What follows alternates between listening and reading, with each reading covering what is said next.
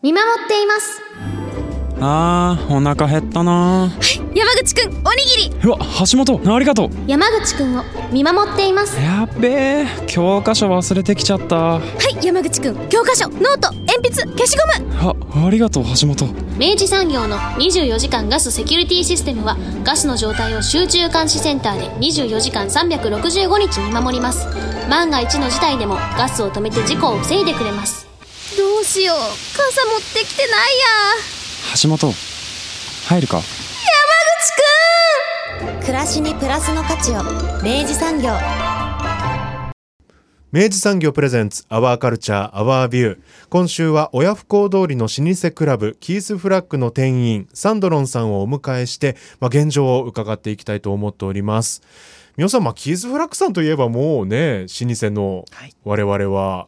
お世話になったことは各時代であると思うんですけど。はい、そうですね。ええ。あのキースフラッグ、まあもうあのリスナーの方、ご存知の方、そうでない方、いろいろいらっしゃると思うんですけど、うん。まあ94年、1994年にえっと立ち上がりまして、うん。えー福岡親不孝通りの路地裏にて、ひときわ異彩を放つマジックスクエアビルというですね。うん。これあのビルの名前がマジックスクエアビルと言いまして、で実際ね見た目パッと見たらうん。わかる。マジックスクエアビルだそうだね。うん。あれこそマジックスクエアビルだね。マジックスクエアビルだって感じのビルの、まあ、ルックスのですね、うん。路地裏にある、まあ、クラブなんですけど、クラブでありライブハウスですね。で、1階は、えっと、まあ、ラウンジフロアで、で、うん。2階は、まあ、ライブとか DJ ができる、まあ、そのメインフロアというような、2階構成で、あの、やってらっしゃるようなところですかね。うん。はい。本当あの時代によってさまざまなあのミュージックシーンを彩ったところですよね。僕結構ライブに行ってたイメージなんですよ昔、うん。僕自身としては、はい。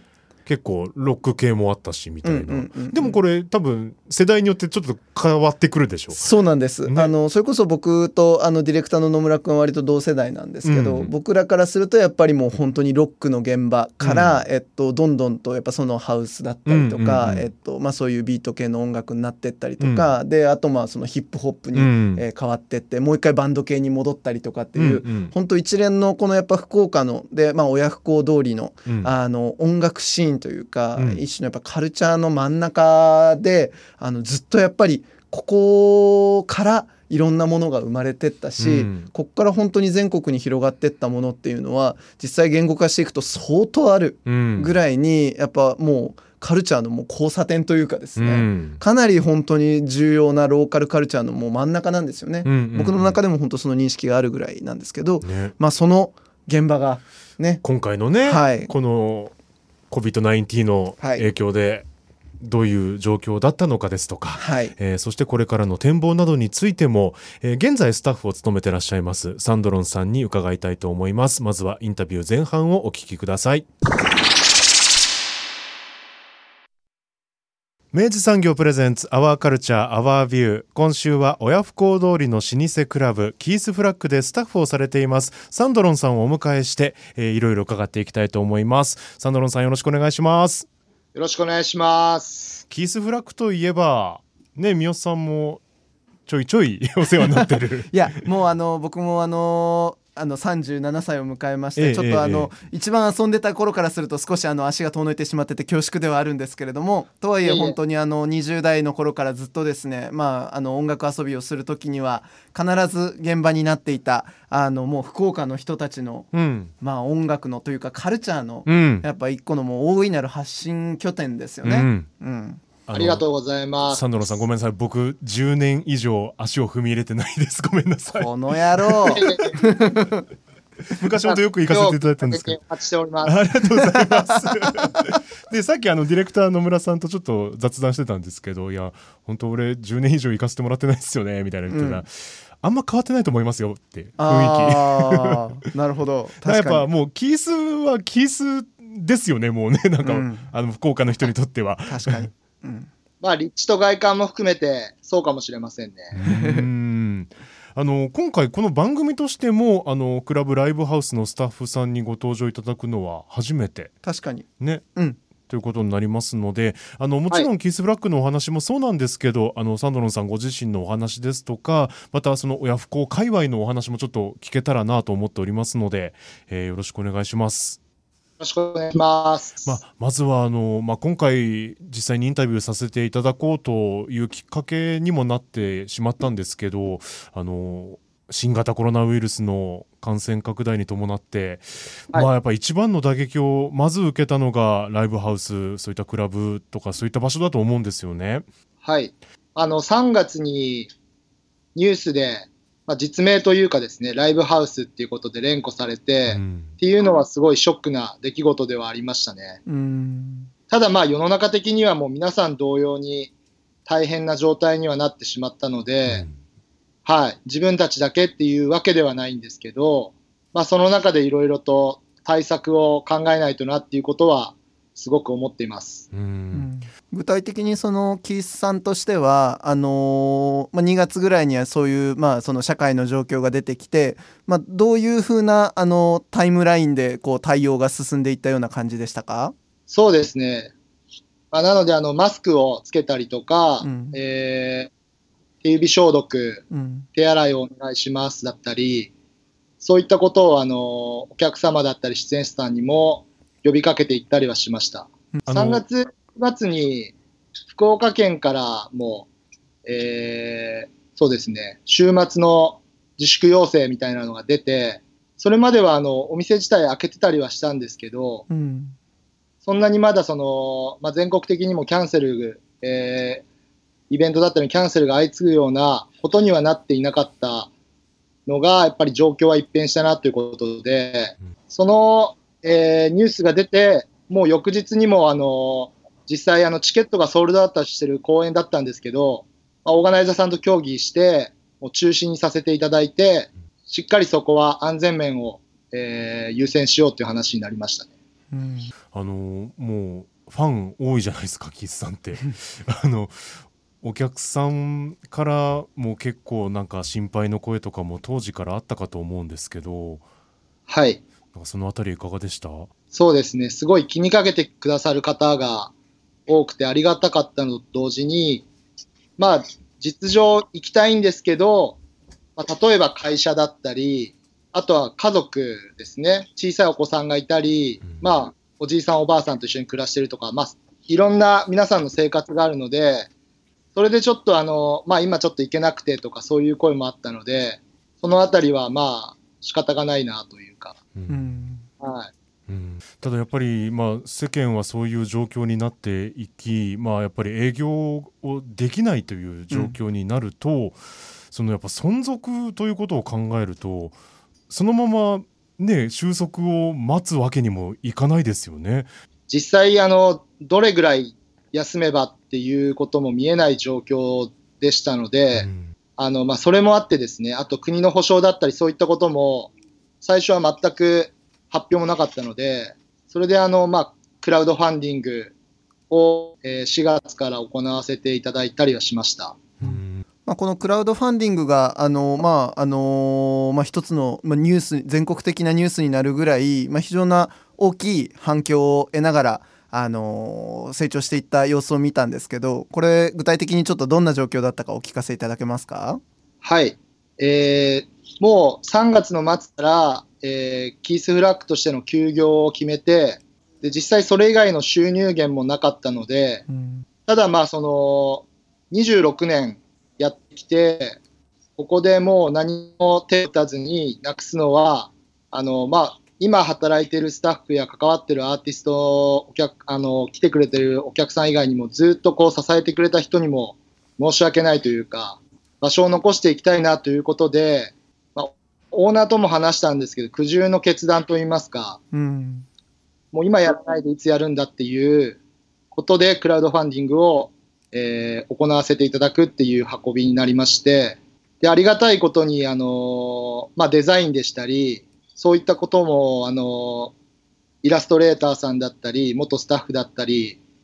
さまざまな方に、まあ、アイディアだったり、意見聞いたり、で協力していただいて、スピーディーにあの準備をすることができたので、まあ、あの時期によって、クラウドファンディング始めるタイミングっていうのはまちまちだったと思うんですけど、まあ、福岡では、えー早い時期の方にあの開始をさせていただいて、で始めるとあの本当にありがたいことに、たくさんの方にご支援でしたり、拡散していただいて、はい、26年の重みを再確認しました。うんまたこういったキース・フラッグさんの動きであの他のねあのライブハウスの方とか、えーそれこそ親不孝にあるさまざまな場所の方々も結構なんか勇気をもらえたんじゃないかなってそんな風潮も感じたんですけどなんか同業者の方々のなんか声とかって届きました？その時。実際ですね、そのクラウドファンディングに関わらず、えー3月末の時点から、あの、近いクラブライブハウスのスタッフの方とは、まあよく、あの、連絡を取り合っていましたし、集まってこれからどうしようっていうお話もしてたので、まあ、クラウドファンディングも含めてですけど、毎日みんなドキドキしながら、あの、生活してたと思うんですけど、まあ、そういう意味でなんか、いい方向になるきっかけになるアクションができたならすごい良かったなとも思いますし、自分たちだけでなく、僕たちもいろんな情報とか考えを、はい、同業者の方から聞きながら、休業中はいろんなことを進めていきました。結果まあそのその時にクラウドファンディングで300万ですっけ、えっと、ゴール設定をされていて、えーはい。着地としてはまあ800万超の、あのーまあダブルスコア的な着地にはい。なったというところですよね。本当にありがとうございます。皆さん、この場をお借りして、うん。はい、すごい、そうですね、びっくりしましたし、えー改めて、まあ、重み、まあ、その、26年に対するだけではなくて、実際皆さん大変な中でご支援いただけたので、これに対するちゃんと、あの、答えを出さないとなっていうことで、重みも感じながら、はい、今、営業再開してからも、それに取り組んでます。すごいよね考えてみるとねその金額からしてもどれだけの方々にこうね思われている場所なのかってのがうん数字として分かりましたね。はい 本当ね。ありがとうございます。まあ、実際、あの、手数料でしたり制作費もあるので、そのままが全て残るわけではないんですけれども、本当にあの、休業2ヶ月以上してたので、本当にあの、存続に向けてはありがたい金額だと、スタッフみんなであの話しています。実際これであのクラウドファンディングあのやられている間なのかな、えっと、休業中にもあのいろんな取り組みをやっていたようにあの見ていたんですけど、はいああの例えば配信のあの DJ イベントだったりとかそういうことやってらっしゃったと思うんですけど、その辺もちょっとお話がお聞きできると。はい。まあ、あの、お店を開けてない間も、何かアクションを起こしたいっていうことで、まあもちろんそのメンテナンスでしたり、少し改装と、あとはまあ、ホームページのリニューアルと、ミックスクラウドで DJ のミックスを、まあ、ステイホーム中に楽しんでもらえるようにっていうこともやりましたし、あとはあのゴールデンウィークに沖縄の、えー仲間のアーティスト集団から全国をつなげる40時間のオンラインフェスやろうということで声をかけてもらって、それをきっかけにあの配信に初めて取り組みまして、で、改めてまあ、現場ではないんですけど、そういう音を鳴らせて、パーティーを届けるってことに、久しぶりにできて、すごい良かったなということがありましたね。そうか初めてその時に配信というものをやったんですね。そうですね。それも大変ね。ねチャレンジです。ただやはりあのご支援をしてもらうだけじゃなく、何か発信しようっていうことは常々スタッフとも話していたので、これは逆にあのチャンスをもらって、で、その、また全国のクラブライブハウスとかアーティストと裏方さんと一緒に作っていって、2500人の方に見ていただけたんですけど、うんで、その経験を生かして、自分たちでも早速やってみようということで、まあ5月の後半に1週間ローカルパーティーを、えー全国に配信するっていう企画を行いました。あれすごいいい企画でしたね。ありがとうございます。うんあのキースが積み上げてきたあの一人一人のやっぱこうなんだろうあのレギュラーパーティーというかそういうのが、はいあの時間帯ごとでこう展開されていくようなあのプログラムになっててあのこれはやっぱちょっと昨日や昨日や一昨日とかで出来上がったクラブじゃ絶対できないプログラムだなと思ってすごい感動しましたあれ。ありがとうございます。なかなかあの、他の配信を見てもですね、まあ、全国的にこうずっとまあ勉強というか、僕らも見てたんですけど、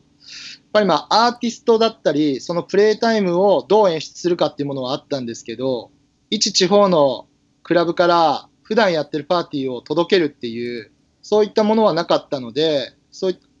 まあ、そういった意味でもチャレンジだねっていうことで、うんまずキースでやりたいことですねっていうことでやってみました。うんで、皆さんもあの、アーティストの皆さんも、すごい協力してくださって、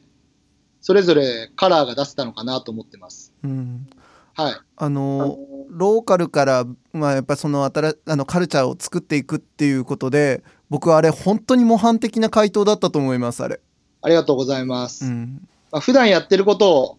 えーこれをきっかけに広げていきたいっていうことであれば、逆にいいきっかけになったんじゃないかなっていううんふうに捉えたいなと思っていて、なので、あの、乾杯シーンがすごい多かったですね。まあでも実際にこそのね。まあ、あのパーティーでキースを知ったって方もいらっしゃったですよね。全国の中に、ね、そうですね、ん。なかなかあの遠方の方でキース・ラックのことを知ってくれてはいますけど、足を運ぶ機会がうん。ないっていう方には、はい、見ていただけて嬉しいなっていうのもありますね。あとはまあその、今はお子さんがいらっしゃって、うん。昔はだけどなかなか来れないだったり、まあお仕事だったり、今住んでる場所がってことで、そういう方にもあの、結構反響があったので、まあ、配信のいいところの一つだなとも思いましたね。うんいろんなあのそういうシチュエーションの方にあの改めてローカルパーティーを届けられるっていうのは本当にいいことだなと思うしあのまああのクラブシーンの中で言えばドミューンってもともとやっぱその東京中心でしたけどあのそういうふうにあの優れたクラブイベントをまあいち早く配信に載せていくような取り組みこそあったんですけどこれがやっぱこうローカルでこのサイズであの身の丈ででもちゃんときちんと届けられる状況がまさしくサンドロさんおっしゃったようにこうテスト的にというか試験的にできたっていうのはあの本当いろんなシチュエーションのあのリスナーとかあのパーティーピープルたちにあのこれちょっとした福音だなと思ってますね。はい。で、あの福岡市の、えー配信機材の援助のプロジェクトがあったので、そちらの方に私たちも申請をして、それをもとに、あの予算も組んで、配信機材を購入して、1週間でスタッフでやり方を覚えて、はいすいません、あの、まあ、プロから見ると映像的なクオリティはっていう部分はあったかもしれないんですけど、本当にあの、アーティストとキースのスタッフで一緒になって作ってっていう一日の一日の感動はありましたね。うーん。それがねきっと伝わるんですよ。うん。はい。僕たちも久しぶりにそういう新しいことに挑戦するっていう感覚で取り組んだので、うんすごい濃厚な1週間でした。し、同時にやっぱり現場でみんなとパーティーしたいなっていうふうに思いましたね。お客さんも含めて。まあ、それ実施されてで、まあ、それからもうほどなくあの今の6月の、まあ、この状況にあの入っていったんだろうと思うんですけれどもあの今、まあ、営業再開なさってどんな状況ですか？はい。大体6月の頭から、えー、まあ、それぞれのお店のタイミングで親不孝通りのクラブやバーから開けてるような形なんですけど、まあ、まだ、あの、街に人が多いというわけではないんですけど、まあ、キースに関しても、あの、いきなり元通りには、というのは安全面も考えると難しいので、最初に1階のバー営業で席数を増やして、ガイドラインもしっかり打ち出して、まあ、検温、マスク、消毒でしたり、はい、様々行っている状態で、少しずつ段階的に元に戻していけたらなっていうふうに打ち出していて、まあありがたいことにあの常連さんでしたり、クラウドファンディングでご支援いただいた方にもあの店頭で受け取りに来ていただいてっていうふうに、なんかあの、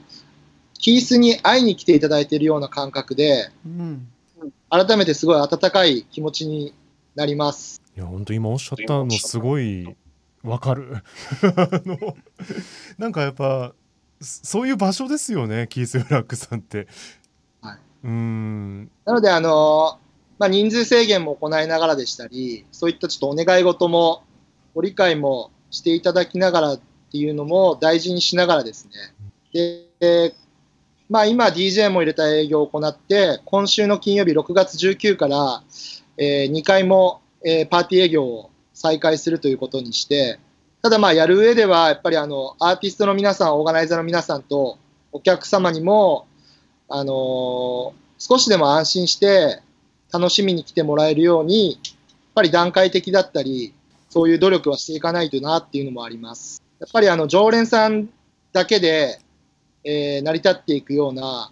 えーカルチャーだったりではないと思いますので、そういったあたりもあの一番最初の話に戻るんですけど、まあ、今もニュースで、まあ、夜の街だったり、まあ、ライブハウスだったり、まあ、政府も含めていろんな報道もあったりするんですけど、まあ、そこに対してもしっかり、あのー配慮とこう強い意志を見せていかないとなっていうふうにも思ってます。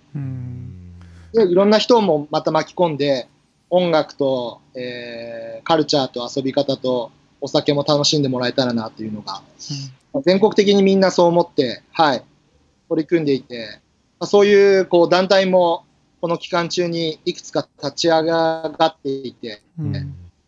そういう方々にもあの励まされながらやってますね。うん。まあまだまだやっぱり刻一刻とね状況変わっていくことでしょうしそれがやっぱり誰にもまだわからないっていうのがうん。一番の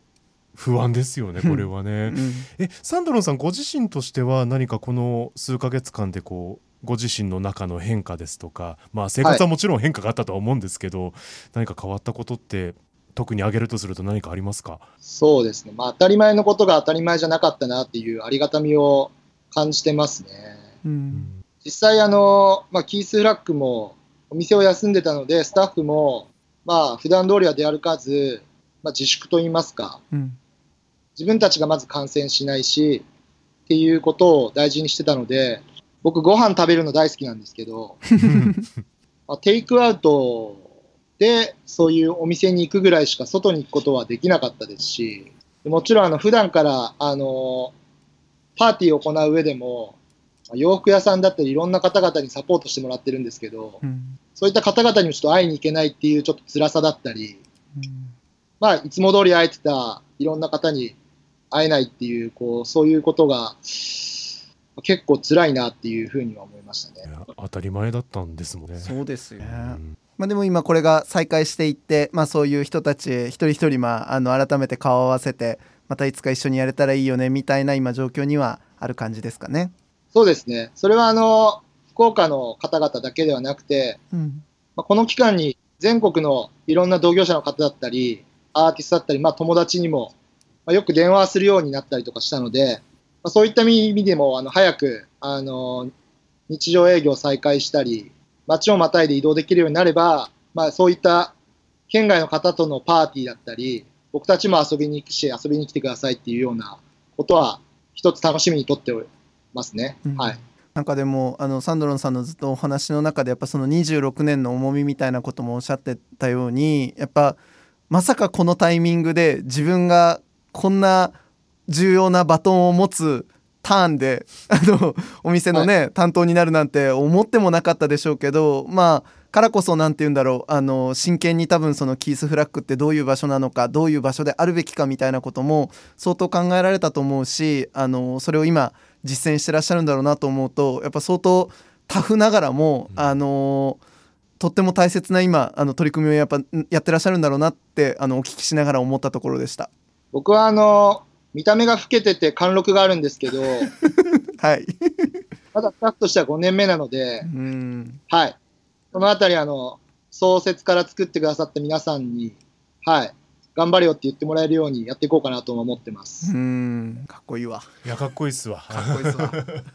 いやもうめちゃめちゃ大変だったでしょ？って本当ね本当す 本当すごいあいやいやすごいなともう本当思います。にでも、皆さん同様に大変な時期だったので、うんはい。すいません。ちょっとあんまり面白いことが言えなくて、それはもういやいやそれはあのお店行った時に取っといてください。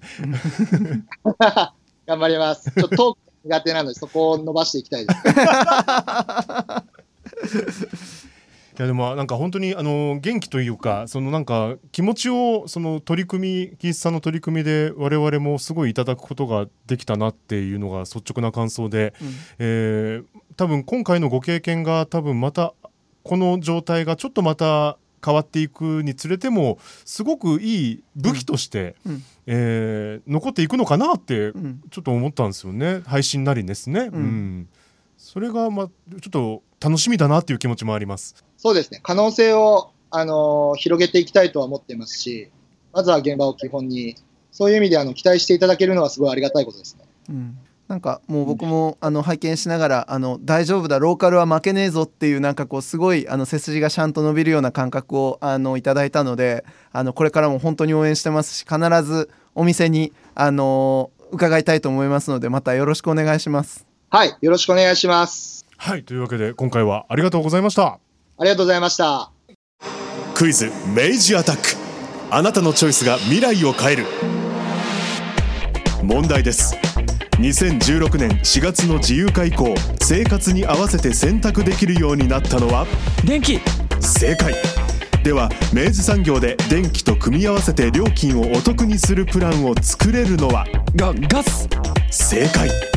では明治産業電機の契約に切り替えるときに必要なものは？最新の電気の検針票が手元にあればスムーズ。良いでしょう。では賃貸住宅マンションアパートでは？一部を除き切り替え可能。お見事全問正解です。